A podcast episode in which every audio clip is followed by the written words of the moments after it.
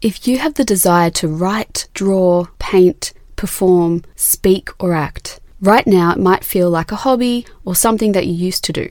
But I want you to uncover that creative gift and bring it back to life. This is about honoring your creativity, making space for it in your life, and overcoming resistance to creating. If you're ready to unlock your own creativity to find ultimate soul restoration and life transformation, you're in the right place. I'm your girl. Grab your pen or your paints. Let's go.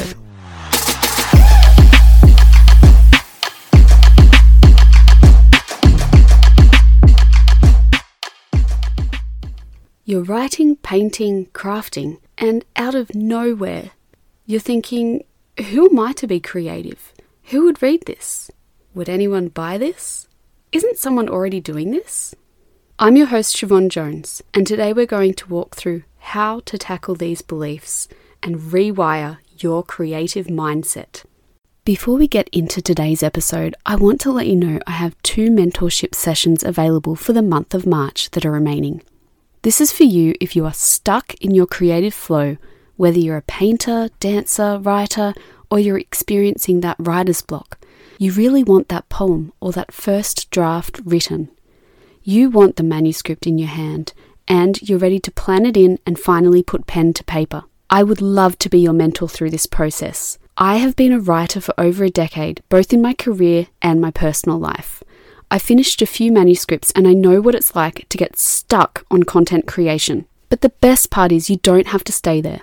I want to help you get free from all the what ifs and the what should I's and the what should I writes and the how do I get starteds and all the other questions that are spinning through your brain. And I want you to get to work. Let me hold your hand through this experience so you can stop thinking about it and start creating email me at hello at theunlockedcreative.com. I am so excited to work with you. Those thoughts you're having that come up when you're about to write or paint or play, or even during your session, how rude is that? Well, those thoughts stop you from taking action. And what does that do? Well, not taking action keeps you from serving others and being alive in your creative gift. And I get it. I spent over a decade with those thoughts. The thing that helped me through it was becoming aware and knowing what what they really were, how I tended to respond, so the behaviors or things I would do to avoid anything creative. And of course, then I would use a battle technique. So let's start with awareness of what those thoughts really are. Your inner critic, and it's real. It's a protective mechanism that you've developed that everybody has. It's a natural thing that your mind develops. Fear, as you know, is evolutionary. The inner critic has a role, it plays a function for you and for everybody.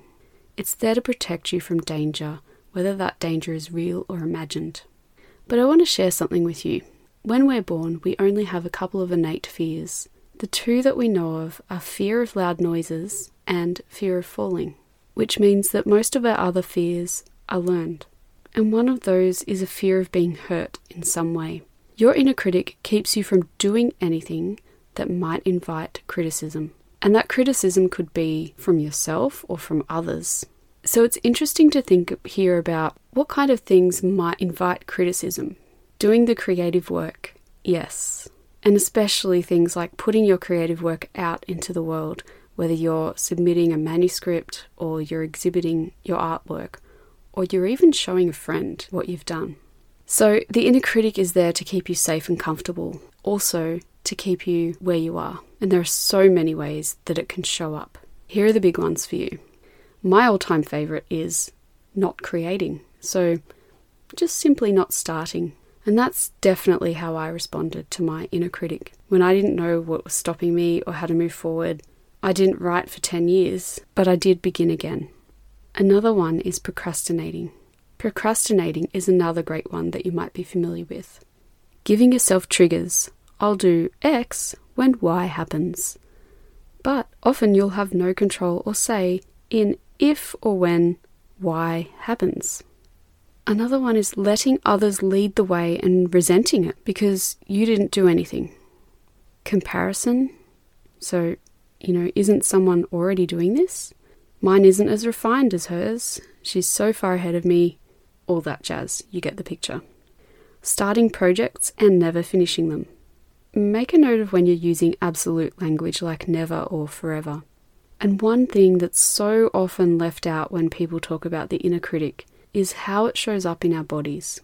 For me, definitely tension, constriction, you know, there might be a sense of limit, of heaviness. It's really important that you can notice where that is um, because what it tells you is that it's the inner critic at work in your body. So you're having a physical reaction or response to a thought, which is the inner critic kind of thought. So, do you experience these when you try to create?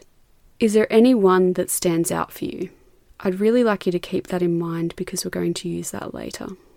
And as much as I say to you that there is only one unique you in this world, which is so true, your inner critic is going to have something to say about that. But that's okay, because the inner critic's voice is just another opinion. And you know what they say about opinions everyone has one. So, what we're going to do, because really deep down, the inner critic is there to try to help us, what we're going to do is just invite it in. Not to take over, not to let it take the paintbrush or pen and leave you in a heap.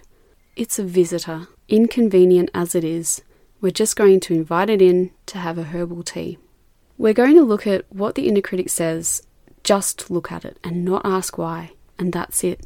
Because all it is, all those words or feelings are, is a learned pattern of thinking. It doesn't give you any solutions, does it? I mean, when you think about it, it's just repetitive phrases or words that go through your mind. And once you use this when you're creating, you'll have more space for confidence. I do want to talk about the importance of being able to evaluate your work versus the inner critic. Creativity is one part idea generation and one part evaluation.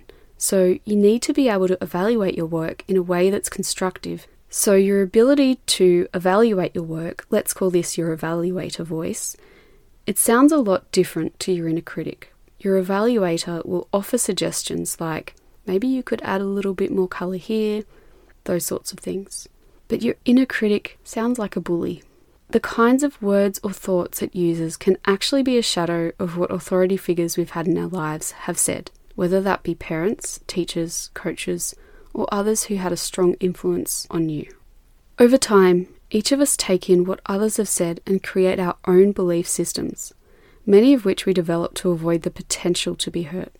Notice there that I said potential, because it's about the threat of pain, whether that be real or imagined. The truth is, your inner critic thinks that it's helping you, it's keeping you safe, but its methods are questionable. It's not possible to eliminate the inner critic because it's part of how we've evolved over time to protect ourselves. And it tries to do this in really weird ways now that there are no saber toothed tigers around. But the good news is you can turn down the volume of the inner critic, or, you know, put it on mute. The only way we can do this, though, is by seeing the inner critic in its true form, and we need to do a bit of rewiring. I just want to note that this may be triggering for you I ask that you show self compassion, and if you need to, please seek the professional help that you need. So, are you ready for your inner critic battle technique? And if you're multitasking, make sure to pause this and do the work, okay? So, here's your inner critic battle technique get a notepad or open your laptop, make four columns. Okay, number one. In the first column, write the word thoughts. Over the next week, notice and jot down the thoughts that stop you from creating. Write down the exact phrasing. Don't try to understand it. This is just to create awareness about how your critic typically comes up for you so that you can choose how to respond. Now, when you're doing this, if the thoughts get pervasive and loud, just say to them, Thanks for your input. Thanks for letting me know, or label it as thinking. Okay, number two, in the second column, write feeling. I want you to note the feeling in your body. What is it? And where do you feel this? Is it in your belly or your chest, your throat? Just note it down. 3. In the third column, write doing. Remember earlier when I said keep in mind how your inner critic shows up for you? Write that thing down. Think about what you tend to do or not do when these types of thoughts pop up. Do you go and do laundry or screw your page up or do you go and watch Netflix? 4. What I want you to do is make a fourth column and come up with an alternative thought. What would a supportive friend say to encourage you? What's an alternative thought to the one that has come up? And step number five when you're creating next time, do the same activity. Have this little exercise with you each time you create so that if the inner critic does decide to visit, like the inconvenient visitor it is, notice what's coming up. Chances are there's a pattern of thinking that you can now recognize for what it truly is the inner critic.